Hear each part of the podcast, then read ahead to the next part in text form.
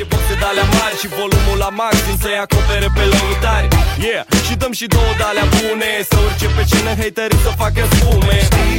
Nivelul 1, 2, 3 Două tare Deci exact așa mi imaginez intrând pe cei de la Apple când ajung să prezinte One More Thing-ul din finalul prezentărilor, dând din cap pe muzica lui Cabron și uitându-se cu aroganță la restul competiției. Nu de puține ori, Apple a amânat intrarea la alături de concurență pe anumite categorii, lansând device-urile așteptate de toată lumea atunci când au considerat ei că sunt pregătiți, iar aproape de fiecare dată au avut dreptate să facă așa, livrând mai mereu lucruri bine puse la punct, oferind experiențe mai bune chiar față de alți competitori aflați pe aceeași nișă de ani buni la rând. Se întâmplă la fel cu recentul Apple Vision Pro, primul headset VR al producătorului californian, poposit în portofoliul său în cadrul evenimentului WWDC de pe 5 iunie dedicat developerilor de aplicații dedicate iOS, macOS, iPadOS, watchOS și mai nou visionOS. Da, ultimul este numele sistemului de operare care va sta la baza operabilității căștilor de realitate virtuală pe care cei din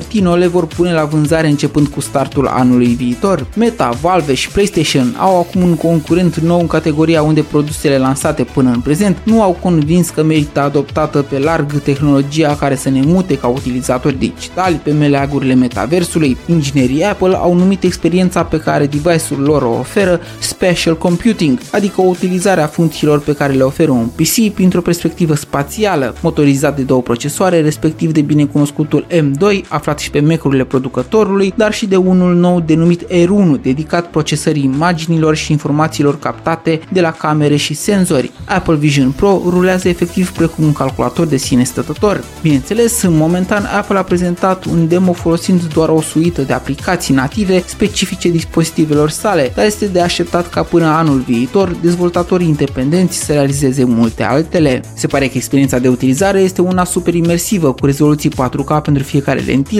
iar imaginile virtuale pe care utilizatorul le vede sunt foarte clare, ecranele fiind de fapt niște OLED-uri. Controlul și accesarea programelor din sistemul de operare se face în modul cel mai simplu regăsit până acum pe o cască VR, alegând cu ajutorul privirii aplicația, funcția sau opțiunea dorită, iar prin atingerea două degete dai semnalul de pornire, un fel de click sau dublu click dacă ai fi folosit mouse-ul. Ca și construcție, casca are un schelet din aluminiu cu un ecran curbat pe exterior care va permite celui care o folosește să-i se vadă ochii atunci când nu se folosește vreo aplicație. Sistemul de prindere pare dintr-un material dedicat confortului, iar atașat de el se regăsește o baterie pe fir care va permite o autonomie de aproximativ 2 ore. Din demorile arătate, cele mai potrivite funcții de care te poți bucura momentan utilizând Apple Vision Pro-ul mi se par cele multimedia prin care poți urmări imagini sau filme la orice dimensiune dorești tu, fără să se piardă calitatea. Poți de asemenea să navighezi pe internet, să folosești mesageria și o chestie super interesantă este posibilitatea de a vizualiza direct în modul virtual ecranul MacBook-ului pe care lucrezi,